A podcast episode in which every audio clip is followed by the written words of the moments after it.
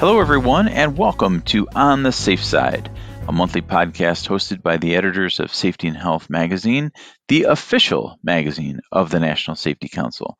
This is Barry Bottino, associate editor at Safety and Health, and with me, as always, are my fellow associate editors, Kevin Druley and Alan Ferguson. Hello, gentlemen. Hello. Hello, how are you? Doing great. As we welcome you all to our November 2023 episode, which is number 45 in the history of this podcast, we also want to thank you for spending some time with us. A special thank you to all the awesome safety professionals that we met in New Orleans at the NSC Safety Congress and Expo last month. We had a great time checking out all that the event and the city of New Orleans had to offer, including the puppy petting station, of course. But most importantly, all of the terrific keynote presentations, and the wide variety of unique and informative technical sessions. We hope to see you all next year when Congress and Expo takes place September 16th through 18th in sunny Orlando, Florida. We know many of you have had a unique journey into the safety profession, and we want to hear about it for the My Story feature in our magazine. Submit your personal stories about how you got into the safety field by emailing us at safehealth at nsc.org. To check out past My Story entries and catch up on all the news from around the safety world, you can visit our website, safetyandhealthmagazine.com. In this month's podcast, Kevin will share the details of his feature story on common electrical errors in our deep dive segment. We will also be joined by TJ Lentz from NIOSH, who will discuss chemical safety in the latest installment of our Five Questions with interview segment. And we'll also share some lessons from the past month in our aptly named What Did We Learn segment. Is everybody ready? Then away we go.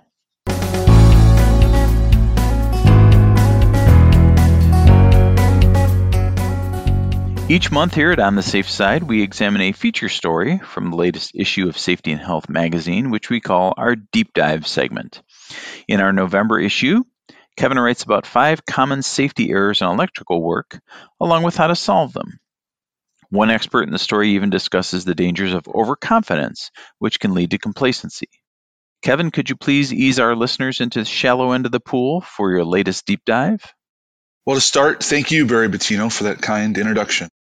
There's an old schoolhouse rock ditty about electricity, and short of attempting to recreate it, I'll say that a reimagined, grown up occupational safety version would communicate this Electricity likely is present and presenting a hazard wherever people are working. And we know electricity is something that we can't smell, taste, or see, but we also know its hazards are ever present. And while those hazards might vary based on the exposure, the experts who spoke with us for this story, Jim Phillips, Zahir Juma, and Lee Marchessault, agree that one theme connects erroneous electrical work practices. That is the fact that a sense of overconfidence oftentimes lead to complacency.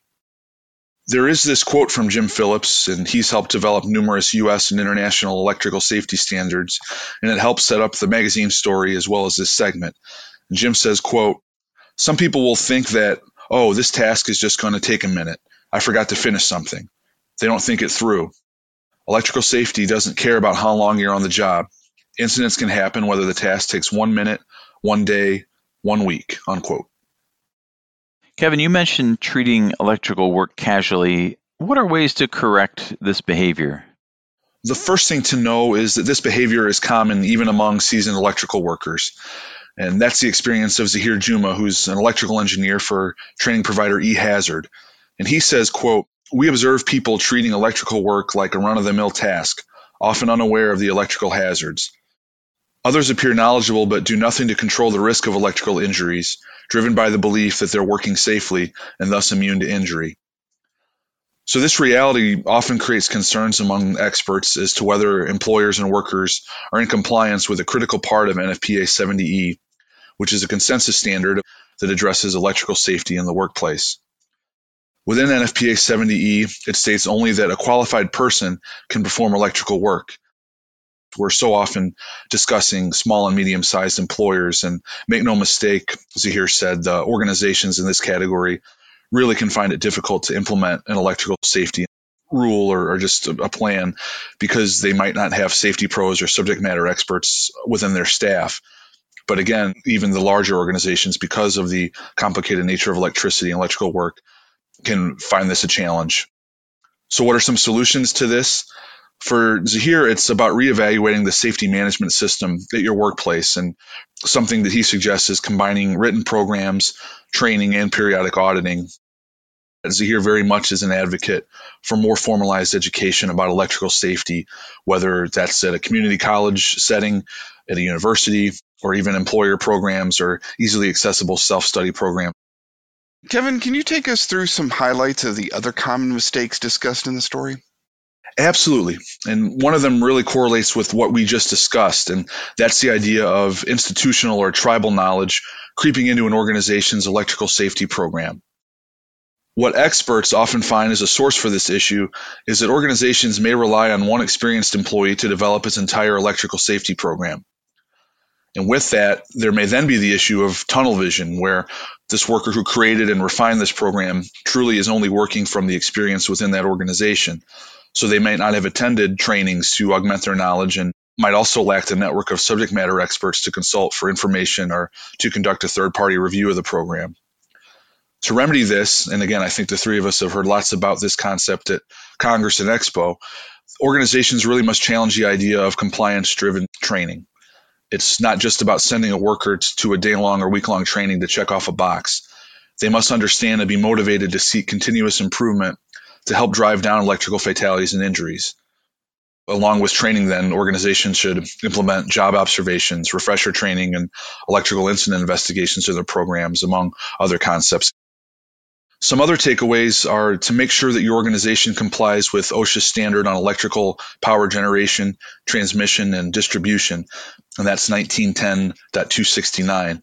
This standard requires that workers exposed to arc hazards uh, should wear arc rated PPE, and it also states that any worker exposed to electrical arc or fire hazards should avoid wearing clothing that could ignite or melt onto their skin. Staying with this topic of arc hazards and arc flash, it's also important to be mindful that you should not rely on equipment doors as an effective boundary to arc flash unless that equipment is specially designed. Jim Phillips had spoke of several past tests and trainings in which even smaller arc flashes blew equipment doors off just because of all the pressure that's behind them.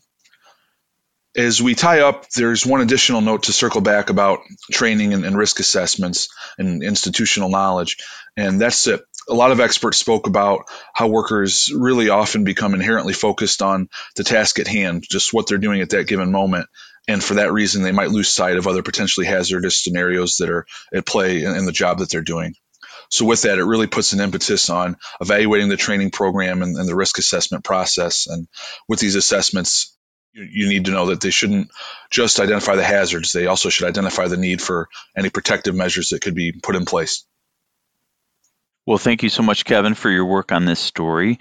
To read this feature as well as other news from around the safety world, please pick up the November issue of Safety and Health magazine or visit us online at safetyandhealthmagazine.com.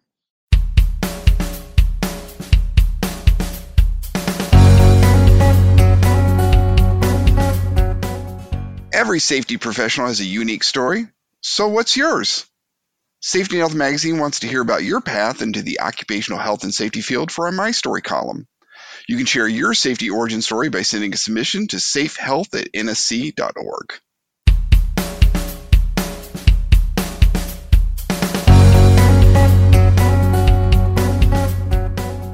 Chemical safety remains a significant concern for workers, as we found out once again during Safety and Health's OSHA Top 10 presentation at the NSC Safety Congress and Expo in October. During that presentation, Hazard Communication stayed number two among OSHA's most cited standards for 2023. With us to talk about workplace chemical safety is TJ Lentz, a lead health scientist for NIOSH. TJ, thank you so much for joining us on the podcast. Thanks, Alan. It's really a pleasure to be here. Um, this is a topic which is kind of near and dear to my heart, having uh, worked on this for almost uh, three decades, so I, I wouldn't still wouldn't consider myself an expert, but um, it's a topic that uh, deserves a lot of attention. I think. As a starting point, what are some important basics to know about chemical hazards and toxic substances and the threats to worker health they may pose? That's an excellent question, Alan. One of the basic premises of toxicology is that chemicals can have different potencies, meaning that some can cause health effects at very low concentrations. That means they're more toxic. And then for other substances, other chemical substances, they can seem more inert. And that means it only at very high exposures or concentrations or, or doses that are absorbed into the body do you see those health effects. So I think that's really important. Also, the understanding that some chemicals can act more quickly or cause what are known as acute effects upon exposure.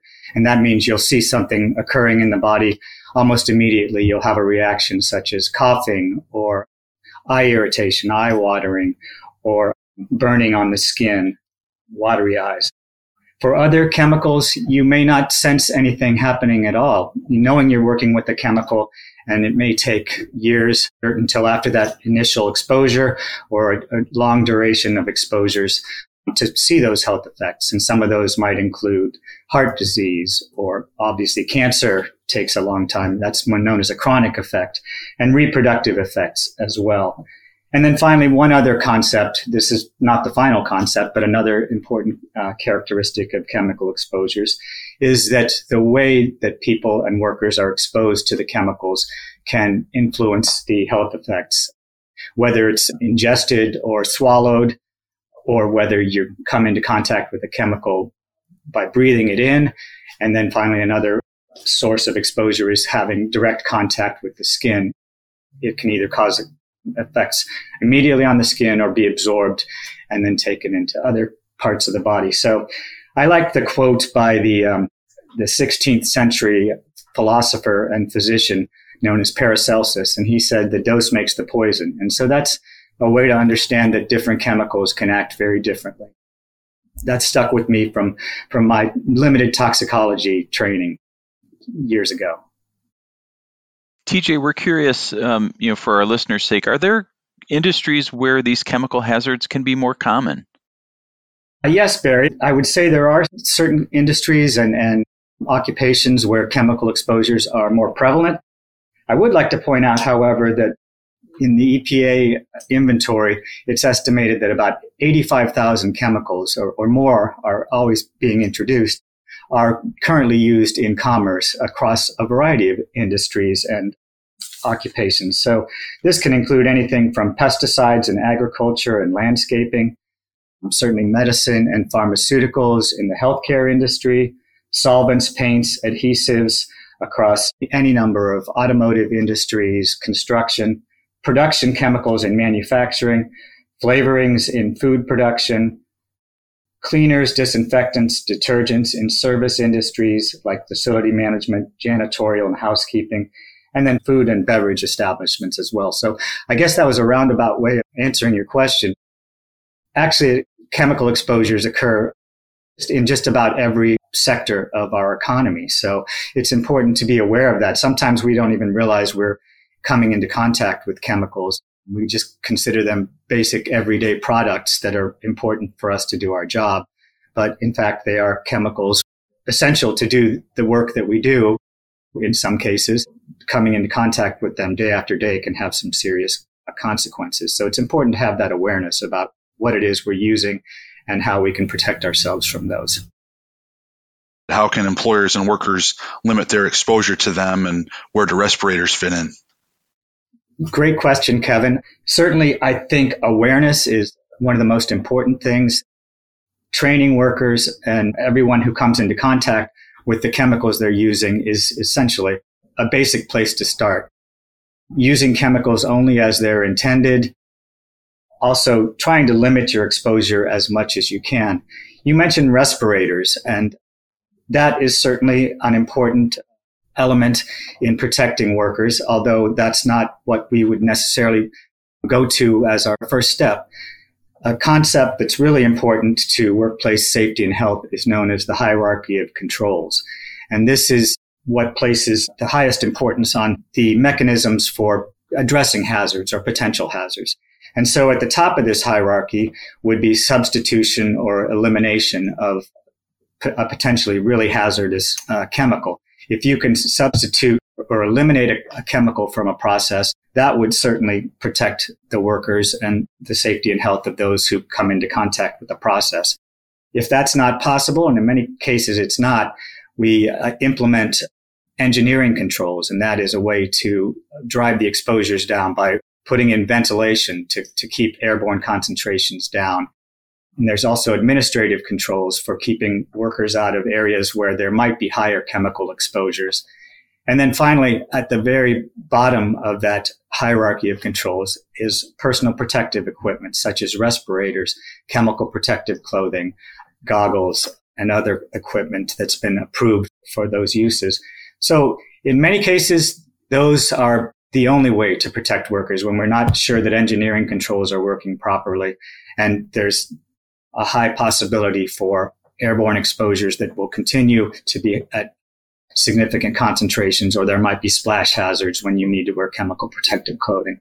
So I expanded my answer a little bit beyond your talk about respirators, but those are all some of the mechanisms that workers can be protected and that employers can implement some of these hierarchy of controls to ensure that the best safety and health practices in their workplace.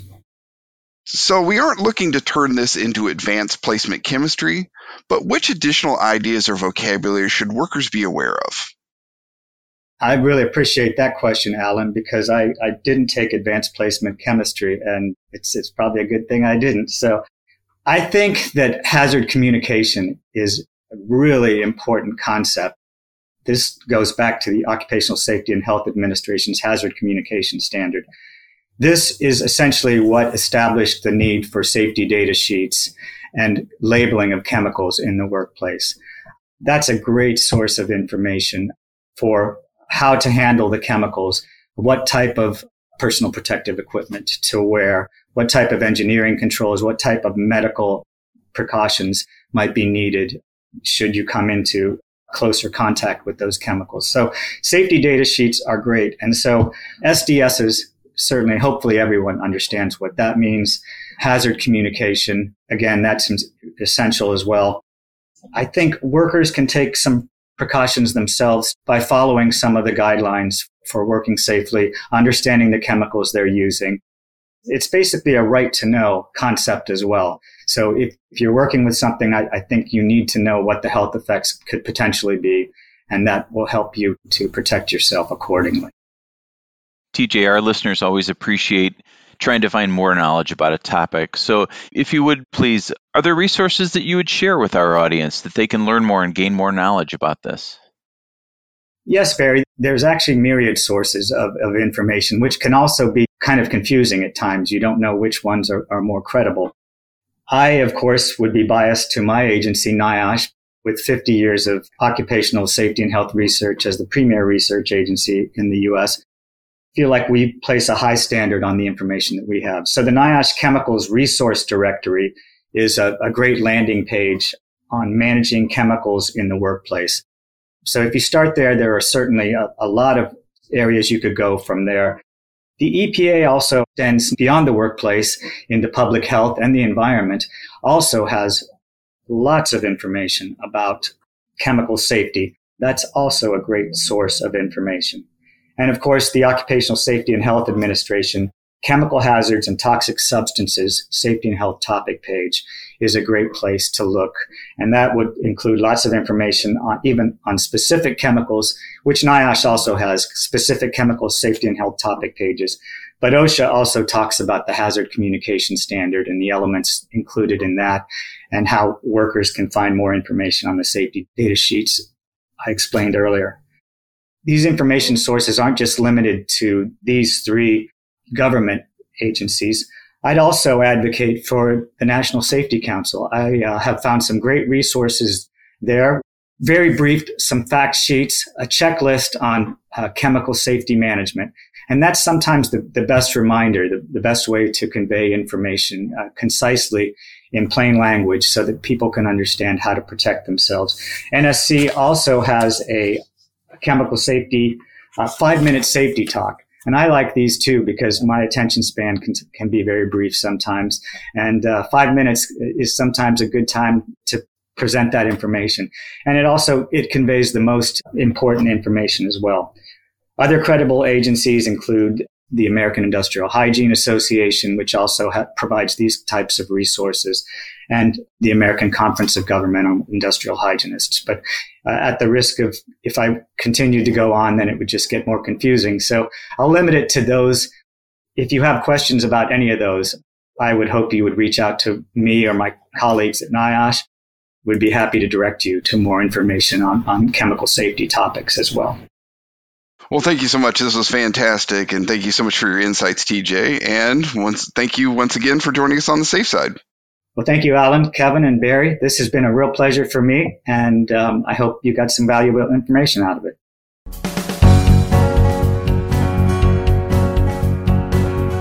Who would have guessed reading and writing would pay off?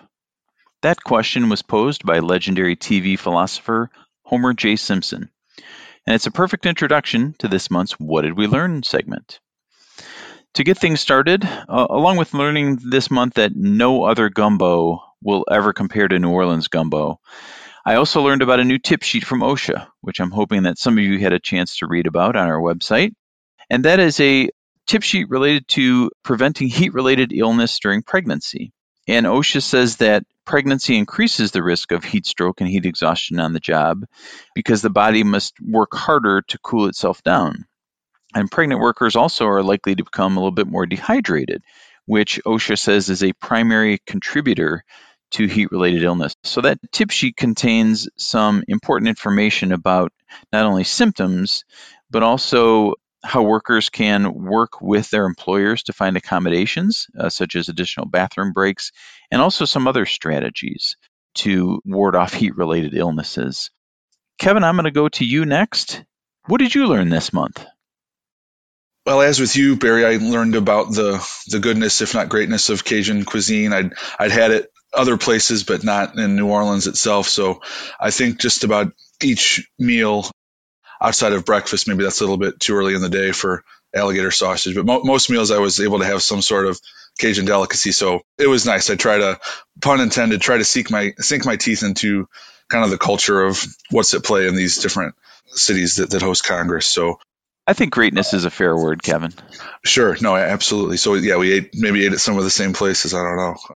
Just always do enjoy the the energy um, of, of Congress. So didn't so much learn about that and insofar as have been part of several of them in my time with the council, but did at least learn that the, the Ernest N. Morial Convention Center is quite navigable. Um, the others certainly have been too, but I believe Alan and Barry and I separately were talking about this, just how while we're out and about on each of the days of the session, the kind of the main spots that we are, and that's the the NSC booth and in, in and around the media room and the speaker ready room and just the other rooms where we're helping to moderate some of these other technical sessions. Everything seemed to be a pretty easy walk, and you know, you maybe spend the first half day getting your your bearings and your wits about you, but then as the rest of the week progresses, you really feel like you're knowing where you're going to the point where, as Barry was saying, you know, we were there just a short time, but you feel like if you were to come back the next day, you'd kind of have it on autopilot. So it was nice just to see not only the convention center in New Orleans, but certainly the the surrounding areas uh, about town. Alan, how about you? Yeah. Um, so speaking of New Orleans and speaking of Congress and Expo, we heard from OSHA personnel during a technical session on Monday that the updated hazard communication standard is going to be coming out in the coming months. And now we, we had an idea of that because it appeared on the um, White House's Office of Information and Regulatory Affairs website as being under review. Now, those reviews, no one really knows how long they're going to take, but again, OSHA officials said that the updated HAZCOM standard should be coming within uh, a couple of months. Also appearing on the OIRA website is a proposed rule and updating OSHA's emergency response standard. Uh, they want to do things like um, kind of update with safety and health practices that are already accepted by the emergency response community and kind of have a more comprehensive emergency response standard and also kind of think throw in some performance specifications of protective clothing and equipment. Well, thank you both for those lessons, gentlemen. Each month, we ask you, our listeners, to think about a lesson you learned and make sure you share that knowledge with someone else so you can make an impact on others. Thank you, everyone, for joining us for this month's episode. We know that your time is valuable and we appreciate you spending just a bit of it with us each month. We encourage you to visit safetyandhealthmagazine.com slash podcast to check out all of our past episodes. That includes a special Live from Congress episode we recorded in New Orleans last month with our special guest, Jane Terry, National Safety Council Vice President of Government Affairs. We'd also appreciate you rating, reviewing, or spreading the word about this podcast. To find stories such as my feature on common electrical safety errors and the latest news from around the safety world, check out safetyandhealthmagazine.com. Also, make sure you follow us on your favorite social media channel. Original music for this podcast was composed by Steve Maslin. Thank you so much, Steve. And a big thank you to all of our NSC cohorts behind the scenes who make this podcast go. We'll be back next month to have more safety related discussions, talk to trusted voices from around the profession, and hopefully make you smile a little. In the meantime, please stay on the safe side.